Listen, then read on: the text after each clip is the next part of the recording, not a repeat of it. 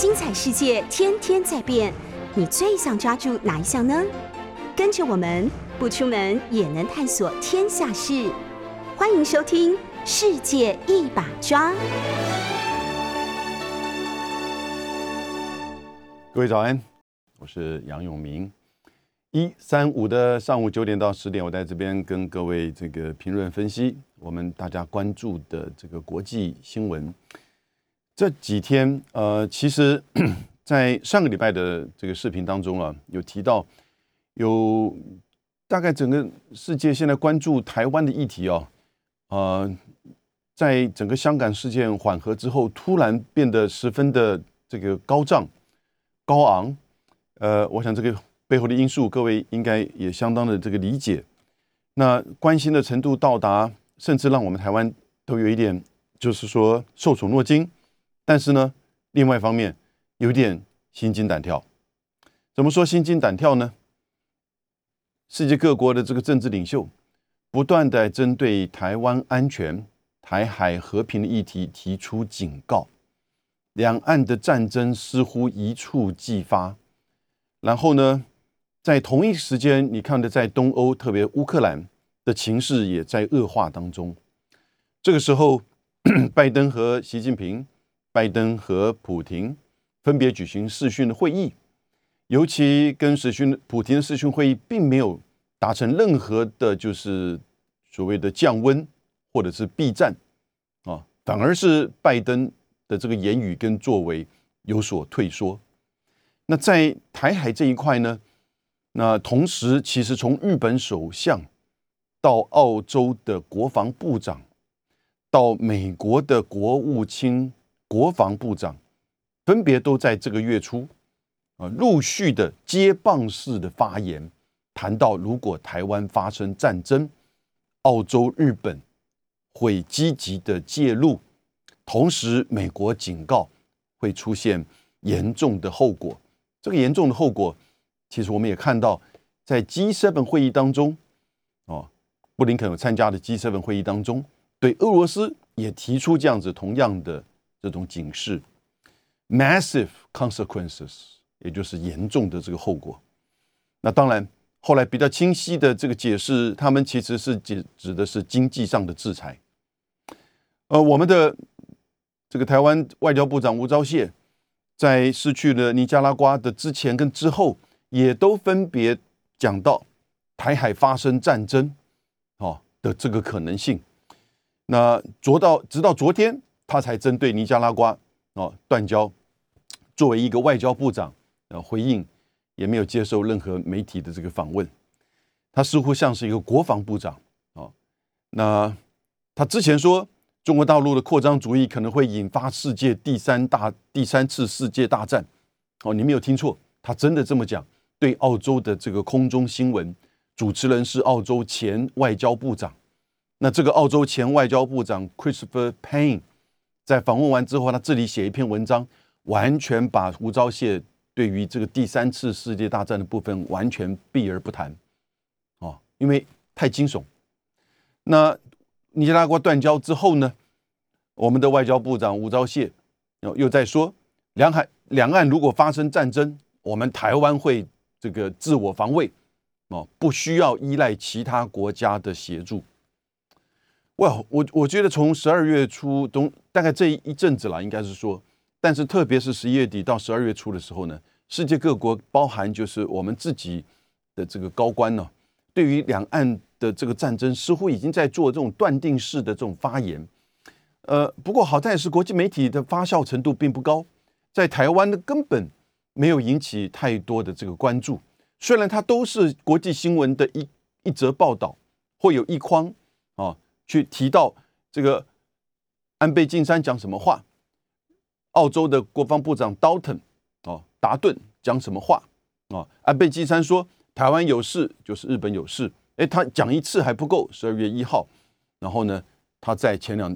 天呢，又在透过视讯会议，这个视讯会议呢，蔡英文总统呢也亲自参加致辞也安倍晋三在这个视讯会议当中再一次的讲到他的这个有事三段论，也就是台湾如果发生战争就等于日本有事，也就等于美日安保有事就是说发生冲突、发生战争。因此呢，就变成是台湾台海如果一旦发生这个冲突战争，日本就可能会介入，而美日安保也会跟着这个介入。我在别的地方用文章、用视频也都谈过，华盛顿不会赞成安倍晋三这样的一个论述。不过，因为安倍晋三是已经就是下来的这个首相，只是一个国会议员，可是安倍晋三对日本的政治影响力还是很深刻，所以这样子的一种模糊的这样子地位的政治领袖，在日本、在澳洲，澳洲的高层说，如果台海发生战争，澳洲无可避免的一定会随着美国介入，如果美国选择介入的话，那因此这样子的政治人物，现任的国防部长，然后呢刚下来这个依然具有十分影响力的日本前首相的这种对台海战争、两岸和平的这种发言，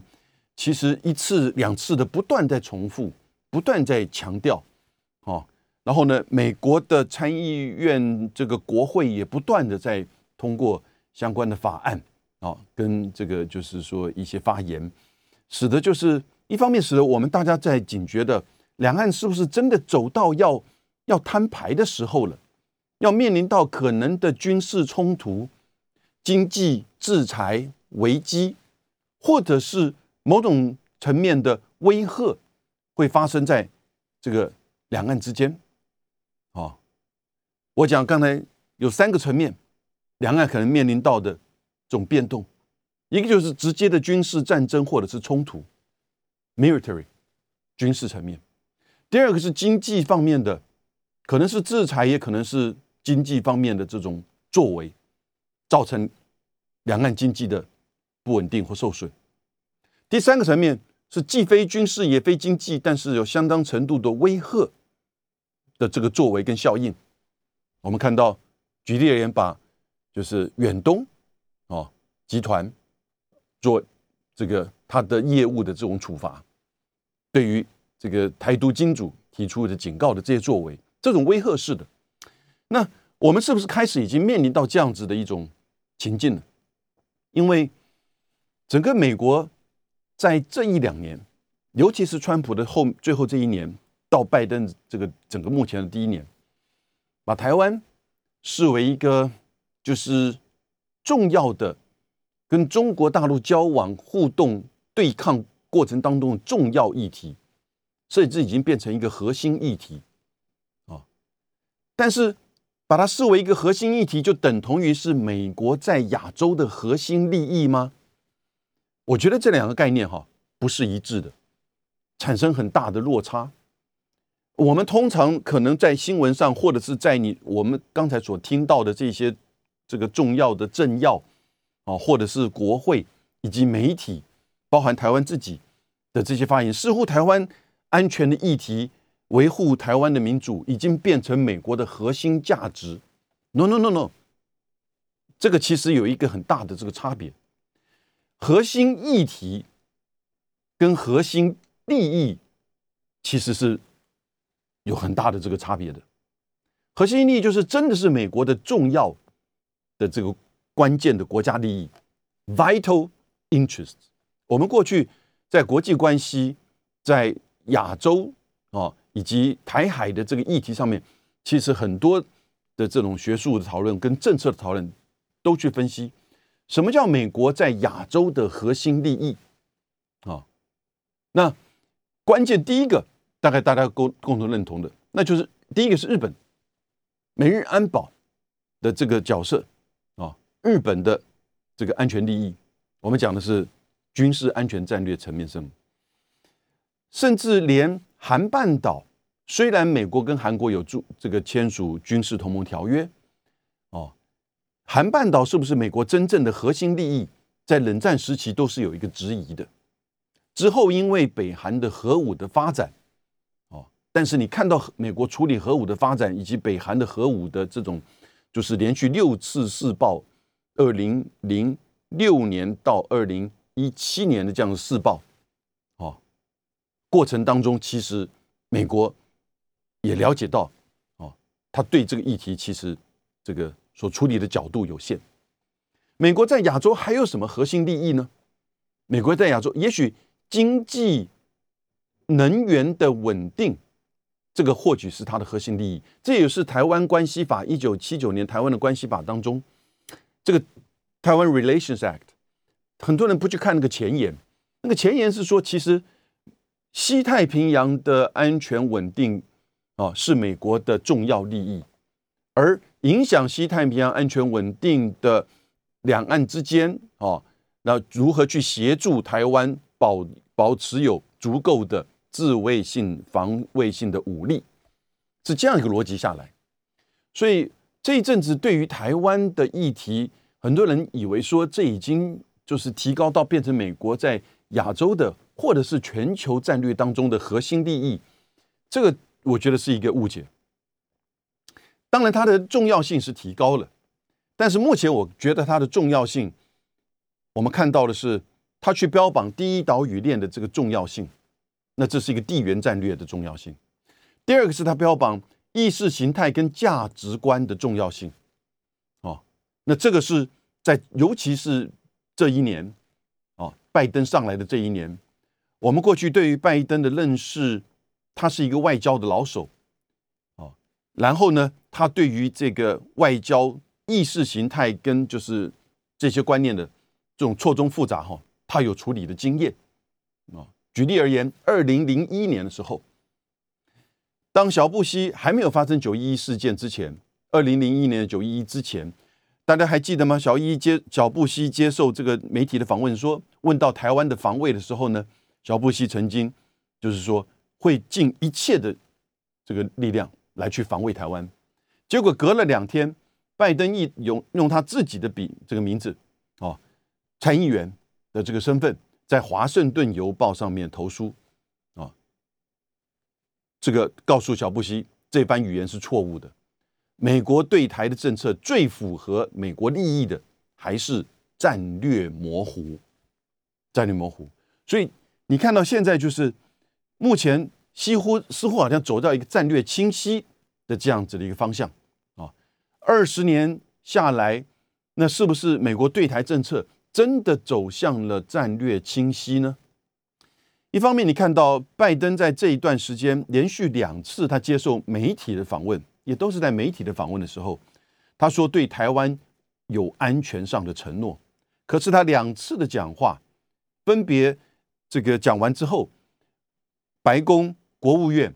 分别的都会马上的去做纠正，或者是做澄清。美国的对中一中政策不变，维持3个公报、台湾关系法，有的时候会提到6项保证的这样子一个政策维持不变，这是什么意思？这个其实就是战略模糊，因此战略清晰跟战略模糊似乎在媒体前、媒体后，以及在发言时，以及在真实的政策上，好像都不太一样。碰到跟这个意识形态跟价值观的时候呢，却突然提高到对于台湾安全议题的这个重视，对台湾的支持。碰到真的中美关系以及亚洲议题的时候呢，似乎台湾的议题又变成这种战略的模糊。所以这种摆荡之间现在已经出问题了。那就在前2天，美国最重要、全世界最重要的外交杂志 Foreign Affairs 就有一篇我觉得蛮关键的文章。这个文章是美国的外交这个委员会外交事务委员会是一个民间的智库，蛮重要的民间智库，在华盛顿。他的主席和他的一个研究员 Richard Haas， 他的主席共同联名写了一篇文章。那其实他们在之前应该是6月的时候就写过，然后这一次呢，他更明确的说，美国应该对台湾采取战略清晰。好吧，我们先来解释什么叫战略清晰。战略清晰的意思就是说，如果中国大陆采取武力犯台行为，美国一定会以军事方面回应而变成某种程度的 security guarantee， 安全上的承诺，安全上的保障，用这样子的方式来去吓阻中国大陆对台湾采取武力行为，也来去协助维持台海之间的和平稳定。这叫做战略清晰，也就是明确的讲，你动武我就会回应，军事上的这个回应。那你会面临到就是说可能发生的中美之间的直接的军事冲突，这不得了哈，这过去是没有发生过的。为什么？两个核武国家不管核子弹头的这个量是多少，美国将近5000颗，中国大陆大概是300颗，但重点不在这边，而是在两个都是核武国家，那直接会因为台海发生军事冲突。 OK， 但是这样子的一种战略清晰其实就很明确的希望能够去达成一种事前贺主的这个效果，但做得到做不到，这个是这篇文章所说的。这篇文章当然同时也说了一个我觉得很难做到的哈。我的论述是，美国要对台战略清晰很难很难，而且我觉得有4个层面很难做到，甚至根本无法去提出这样一个政策：法律层面、外交层面、战略层面和军事层面我等一下再一个一个为各位做分析。先回到概念上的这个解释，因为战略清晰我大概讲过了，可是战略模糊是什么意思呢？战略模糊相对于就是从1979年美国跟台湾断交，通过台湾关系法，然后呢跟中国大陆达成了一个中国政策，中国大陆说是一个中国原则的这样一个连续的3公报然后这样一个中国政策的这个基础，对台湾的这个安全的议题采取的就是战略模糊，这已经是一个固定的名词，它并不是一个模糊，它其实虽然叫战略模糊，但是却不模糊。也就是说，它很清楚的表现说，它其实对于台湾议题的军事的介入，保有它自己的最后的决定，不做清晰的表达，但是呢，会透过军售以及在台湾关系法的架构之下，对台湾提供需要的自卫性的武器这个叫做战略模糊战略模糊。当然同时也跟台湾维持就是非官方的经济这个社会上的这个互动，以及就是说非官方的这个台面下的外交的这种互动跟交往。在过去呢，一中政策之下，对台湾的这个外交有一些限制，慢慢的开始放松放宽那这一些其实因应的是台湾在就是跟美国的互动，以及台湾的政治的这种民主化，以及经济的发展在国际的参与上随着做的一些这种调整但是呢，在军事安全层面，战略模糊呢一直都是维持一个主要的这个主轴，也就是说不做清晰的事前的这种军事介入的承诺就叫战略模糊，但是呢保有可能会这个军事介入的选项，同时呢对台湾的这种防卫呢提供必要的足够的自卫性的武力。你看到我们每一年买多少美国的这个军事武器每年大概在川普任内我们跟他买了11次大概将近有几百亿美金这样子高的就是说这个军事武器。那这一次呢，美国的对于台湾的就是军事防卫的参与跟介入也越来越明显参与我们的演习，然后呢提供一些军事上的这种合作或者是说训练以及在武器的这种选择或者是说授予上，其实都会有主动他们的这种规划因此对于台湾在军事防卫上，其实美国的角色越来越明显，但这仍然停留在是战略模糊的这样一个这种就是层面上，而没有去做任何明显的战略清晰的这种表达。那 Richard Haas 他这个美国外交事务委员会的这个主席，他这篇文章他还提到了一个我觉得非常吊诡而且不容易做到的，他说美国应该对台湾保持的战略清晰，要对任何中国大陆的武力犯台，要这个绝对会回应以军事上的这些反应回击，然后呢来确保台湾安全，来遏阻中国大陆的武力使用或武力威胁。那同时他也说，美国也还是应该继续跟中国大陆维持一中政策啊不变，而且要强化一中政策。因此，怎么样去在一中政策战略清晰的概念之下，反而要去这个修正，甚至去降低跟台湾之间在外交上的这种互动，或者是说让对方误解这个战略清晰跟一中政策啊，它的这种真实的就背后的这个战略的目的。哎，说如果你用他的意思说，美国如果用战略清晰对待这个台海安全的话，在跟台湾的这种国际参与或者是外交美国的这种双边互动上，反而要谨慎。反而要谨慎，他并没有说要完全的就是打压，反而要谨慎，因为这会造成可能就是这个对于北京对于美国，同时又是一中政策，同时又是战略清晰，这种根本这个两个手。可能根本是应该属于不同人的这个两手策略，然后呢产生更严重的就是说这种质疑啊。不，我觉得他这个论述本身的这个理论基础就有问题啊。所以战略清晰，可是呢，各位，这个现在在美国已经变成学术上，甚至舆论上开始讨论，甚至要求啊，明确要求的一个主轴了。因为他们认为拜登过去两次发言对台湾的安全承诺，加上日本安倍晋三，这个他都举例这几个人，澳洲的国防部长啊，以及对于台湾这段时间的就是说的这个重视啊，以及就是在国际参与上的这个提升，以及在国际的话语权上、媒体上不断的去这个凸显台湾安全议题的这个危险还有重要性。因此美国必须要采取，他认为美国没有别的选项了，现在只有采取战略清晰才能够真正的避免两岸战争的发生。这现在似乎已经是美国舆论的主流了。我们谈到这一阵子，尤其这一年以来，拜登对于台湾的重视，对于台海安全的这种就是说担心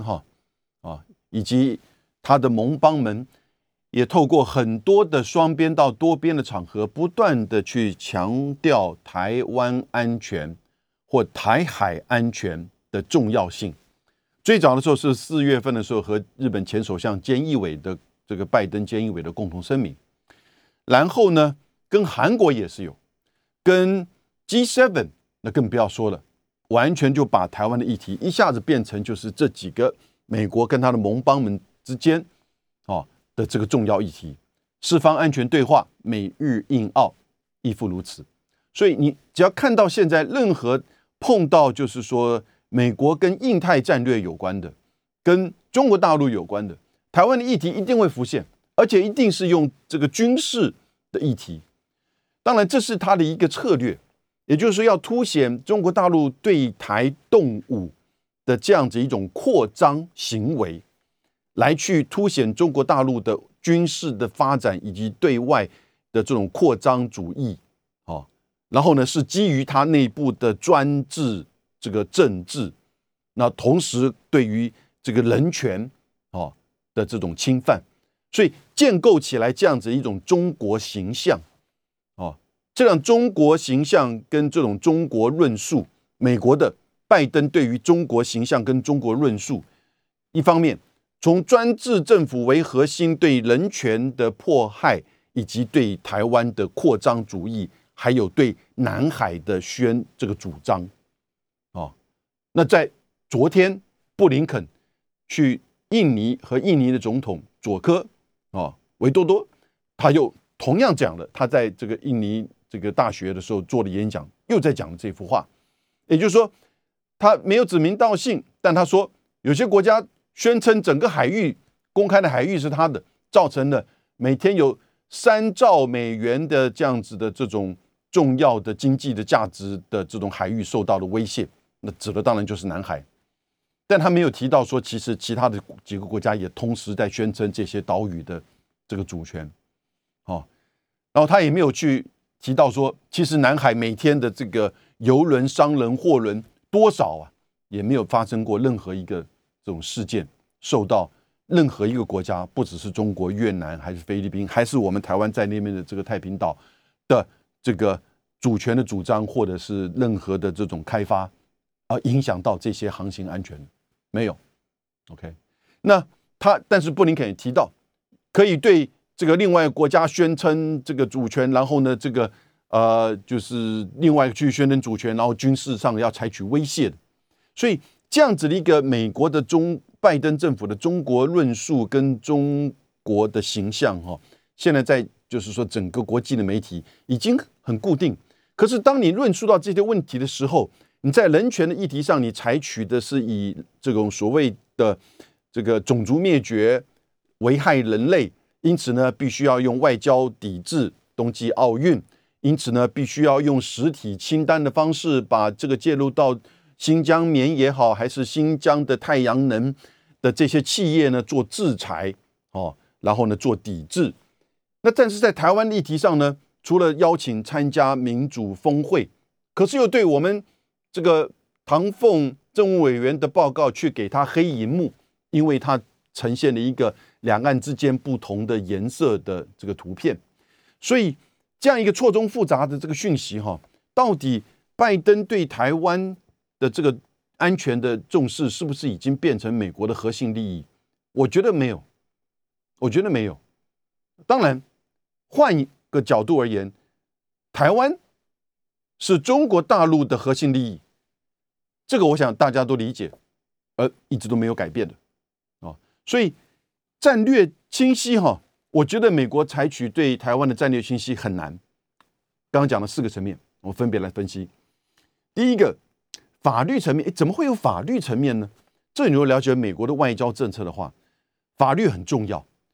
虽然美国的外交政策是由白宫、美国总统所主导，可是他面对国会有相当大的这个牵制，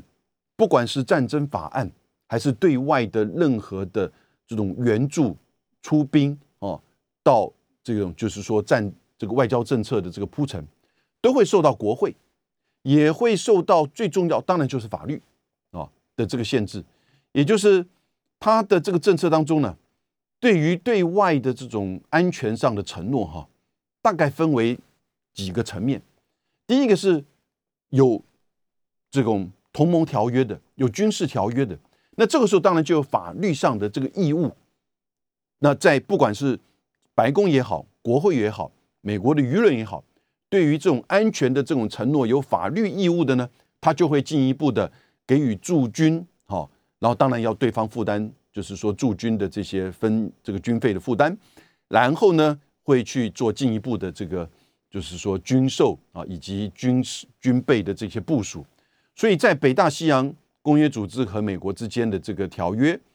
在美日安保的这样一个条约，在美韩的军事的这个同盟，以及在和美澳纽的军事同盟，这是过去美国所建构起来的军事同盟条约。所以你看到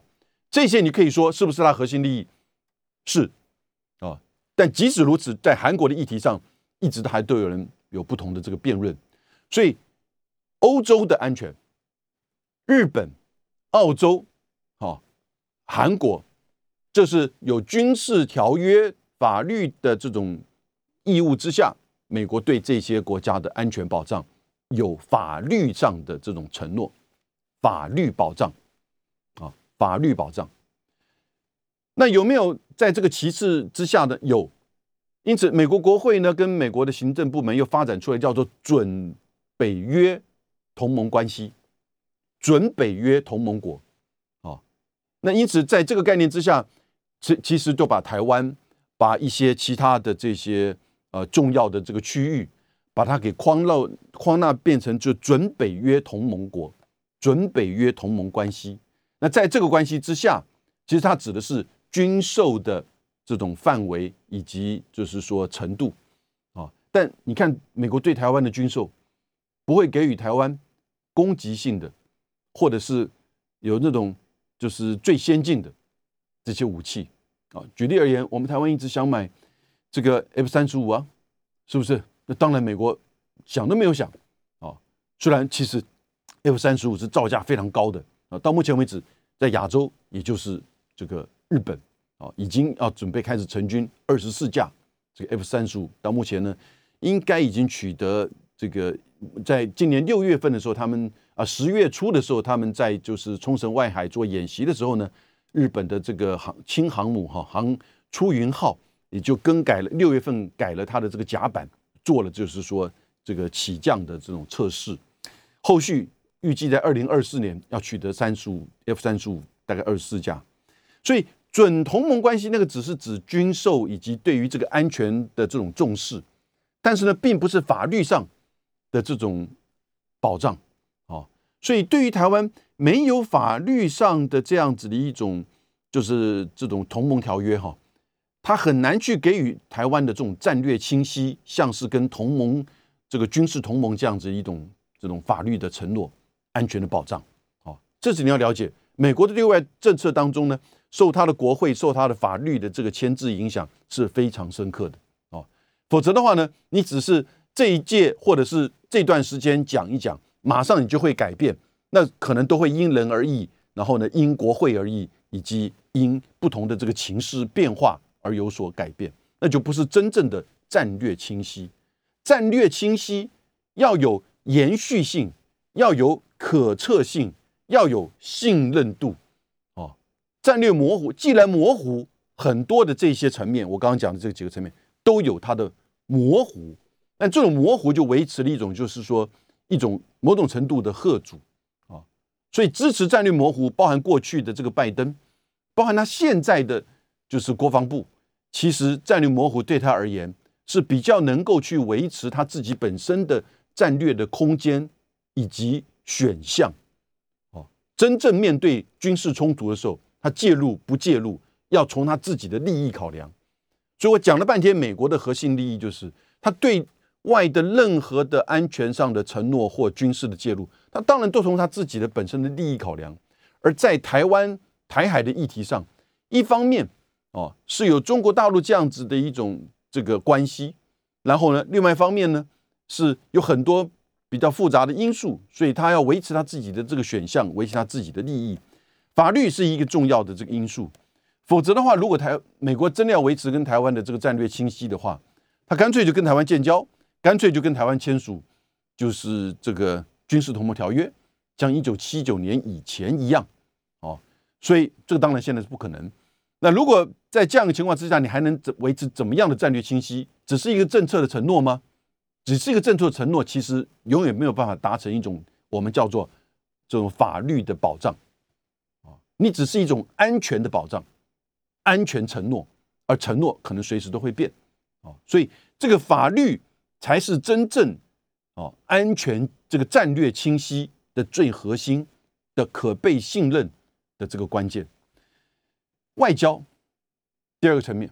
外交其实指的就是中美关系了。也就是说，现在战略清晰对于中美关系会产生怎么样的冲击跟影响，这个大概是很难去估计的。我觉得一定会很深刻。也就是，那你怎么可能还维持就是一中政策呢？3个公报呢？3个公报里面很多就是非战略清晰，就刻意的模糊的这些作为啊。然后呢，有一些过于这个像是这个817公报过于清晰的时候呢，他就用6项保证。来去做平衡啊，对台湾的6项保证，也就是出售武器的量啊，跟时间的变化的减少，所以用这种方式来去达成这种平衡和战略这个模糊。在外交上，你当然就是中美之间的这个外交牵扯到的，已经不是单纯冷战时期的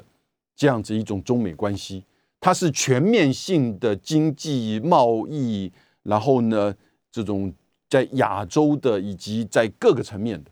啊，因此这样子的一种战略清晰，当然对美国的中美外交关系会产生严重的冲击。所以我觉得美国现在像这些学者不断的是从一个单一的角度，因为他是觉得说现在中国大陆的武力的发展以及对台湾议题的可能，因为台湾的政治、两岸的关系，加上就是美国的这个不断的介入。可能越来越急迫的觉得要采取这种必要的一些这个手段，所以呢，美国这个时候已经战略模糊，不足以去吓阻，而因此要采取战略清晰这样子的一个逻辑。整个逻辑哦，你放在真实的世界是很难在这个达成的。一方面在法律上没有办法做到哦，你没有法律上做到，你没有办法去做清晰的这种保证。另一方面呢，我刚刚提到在中美双边关系上这个就会完全的颠覆现在的中美关系，所以在外交上也很难做到。我今天谈这个议题的目的是要让各位在现在越来越混沌复杂纷乱的这个资讯啊、报道跟一些政要的发言，以及现在甚至进入到学者的这个讨论当中啊，呈现一个跟我们台湾跟两岸啊、跟中国大陆都密切相关，都影响到你我的重要的这个议题。我们用比较务实的冷静的，然后呢，我从我的过去的理解、专业的理解跟政治上的参与的角度来为各位做分析。我觉得美国很难做到最对台的战略清晰。我刚刚讲过，一个是法律面，很多人其实忘记这个层面，在这个法律面，你才会有真实稳固的法律的保障，这个 legal guarantee， 而不是单纯的安全保障。你说，哎，法律保障、安全保障不是一样的意义吗？这个对美国的外交政策是不一样的。美国的外交的政策其实是由它，因为政府会变动，然后呢，国会也会改变，那情势当然更会改变。那他评估他的国家的利益、核心利益呢，那当然也会有一些变化。除非有一个法律架构在这边，但是各位啊，即使有法律架构，有时候也都会有不同的变化哟，对不对？哦，那你说一个备忘录算不算法律架构？如果今天台美之间有一个备忘录，我提醒各位，可能都大家忘记了，1994年，美国和俄罗斯、英国、乌克兰这4个国家，在匈牙利的首都叫布达佩斯签了一个1994年布达佩斯的备忘录，也就是保障乌克兰的安全。为什么？因为那个时候乌克兰呢、这个苏联瓦解之后呢，乌克兰境内有1900颗核弹头，它已经是世界第3大，在苏联、美国之后就是这个乌克兰的这个拥有核武的国家，但是这个很危险。所以呢，就承诺这样子的一个布达佩斯的备忘录，其实备忘录的重点是承诺保障乌克兰的安全、领土安全，而且国界不变动。因此呢，让乌克兰放弃这1900颗核子弹头，乌克兰就没有拥有核子武器了。这个叫备忘录，算不算一个法律的承诺？有的时候算哦，因为都已经白纸黑字签了。可是它并没有经过美国国会的同意，它也不是真的一个条约。所以你看呢，2014年，当克里米亚人自己公投决定要脱离乌克兰加入俄罗斯，俄罗斯军队进入，把克里米亚兼并到变成俄罗斯一部分的时候，这是不是违反1994年的布达佩斯备忘录？我当然是啊，美国不讲话。现在呢？现在乌克兰遭受到这样子的这种军事安全威胁的时候呢，美国跟 G7 国家、欧洲国家化身讲得非常大，警告到不可这个理解的这种就是严重后果。可是呢，拜登居然公开的对媒体说，我们对乌克兰没有法律义务，我们不会出兵乌克兰。所以法律的概念多重要啊！即使是1994布达佩斯备忘录，乌克兰那个时候就是真的天真以为到这个东西就可以保障你的安全。他那个时候如果学习这个北韩甚至伊朗，他维持他1900颗的核子武器，他可能今天的这个处境就会不一样，对不对？哦，但是呢，他相信了这样子的一个这个备忘录，以为是美国用法律的方式，但这不是。即使是备忘录，即使是4国共同签署的备忘录，这都不是一个法律的这种保障。所以你讲战略清晰，布达佩斯备忘录够战略清晰吧？对不对？哦，所以我在这边提供给大家思考的就是说，不是只是陷落在中美关系啊，或者是美中台啊两岸的这样一个逻辑里面去转，而是你要看到美国对待全世界的各种这个时间，或者是说各种议题啊，即使是像1994年布达佩斯的备忘录这种战略清晰，美国仍然没有办法去遵守啊。当然，每一个时代都有它不同的这种因素。你看，像是克里米尔的这个问题啊，美国不太可能因为它而出兵，就直接爆发了美俄之间的这个军事大战。可是后续又不断的在黑海做演习，出售军事武器给乌克兰，然后呢，鼓励乌克兰加入北约。这个时候呢，当然在俄罗斯那边感觉到的这种威胁就很强大，因此他开始就大兵这种压境，然后呢，拜登就开始在退缩了，虎头蛇尾。没有法律的保障，在战略层面，我想我整个就谈的就是战略层面，法律层面，美国很难做到对台战略清晰；外交层面，除非要他跟中国的外交这个断绝掉，对不对？那这个因为在对台湾而言，台湾对北京而言是核心利益，这很清楚啊，我想大家都了解。战略层面这样子的一个战略，就其实很难去维持，很难去维持。那当然还有军事层面，实际上的军事或战术层面，你要真的做到战略清晰，不是说签一个条约，不是说做一个承诺，哦，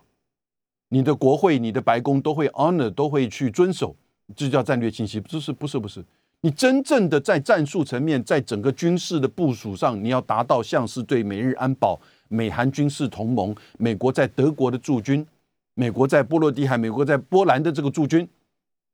哦，能不能够未来就是说在台湾做同样的这些军事上的这个部署跟强化，这就是军事同盟嘛，就是这样跨到变成一个就是说美台之间的军事同盟，你这还能维持中美关系，还能维持一中政策，你还能维持真正的台海和平吗？所以战略清晰啊，反而不等同于安全保障，战略清晰不等于安全保障。千万大家不要误会啊！美国对我们安全保障了，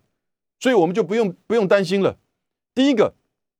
两岸的经贸还能持续吗？你一旦选择了去跟美国签一个什么的，就是说这种军事同盟条约，这就是台湾的选择了。我们外交部长吴钊燮，哦，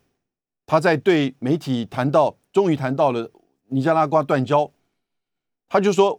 这个是因为中美专制与民主的对抗所产生的结果，我们要选择站在民主阵营这一边。这句话其实表面上看起来都有他的这个论述，可是你严格深刻去看的话，对于台湾而言是选边站吗？当然对现在的政府选边站这是很正常的，可是你选边到什么程度？你选边到去希望跟美国建交，希望美国跟我们签署同盟条约，希望或者是说这两个都没有关系，希望美国干脆派军，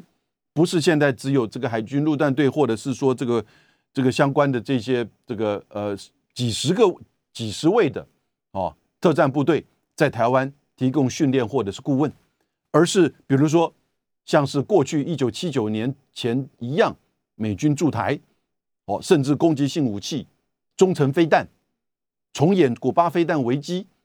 或者是美国部署在土耳其的这中程飞弹，在60年代就能够得到安全保障吗？如果这样你能得到，你会失去什么？你会失去什么？你会失去两岸关系的稳定，两岸的经贸。你觉得在这样的情况之下 ，ECFA 还会存在，早松清单还会存在，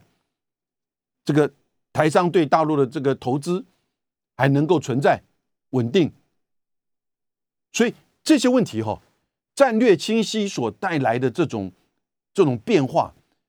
我觉得很多人没有真的很严肃的去思考，因为它都是这个串联在一起的，都是相互关联的。所以我的重点是，我觉得今天我们面对台海的安全的议题哈，要更加的务实的，要更加的从我们自己本身的这种各个层面的利益的考量，哦，跟美国的关系是重要的因素之一。可是呢，你不要被别人变成一个代理人的棋子，或者是筹码，而同时呢，在话语上、话术上，提供我们怎么样的这种重视、保障，通过了许多什么法案、什么法案，但是呢，到最后，其实那是虚幻的，那不是法律保障的，那甚至连备忘录、布达佩斯备忘录都不是的。那样子的战略清晰不是清晰，那反而会破坏了美国在台海之间的战略模糊的这种它的弹性，以及它的空间，所以反而会影响到，去压缩到台海之间真正的稳定，的这个基础。因此，我们面对台海议题的时候，现在必须要是更为全面的、务实的，两岸关系要怎么维持？两岸经贸要怎么重视？我的观点是，两岸和平，台湾发展。我再加第三句，政府要做事啊。当然，这是台湾内部的问题。两岸和平，台湾发展。在这样一个概念之下，战略清晰、战略模糊对于台湾的影响应该是很清楚的，所以我觉得这一阵子的媒体或一些政要的发言，大家要真的看清楚问题的本质，而不要因此受影响。以上，谢谢。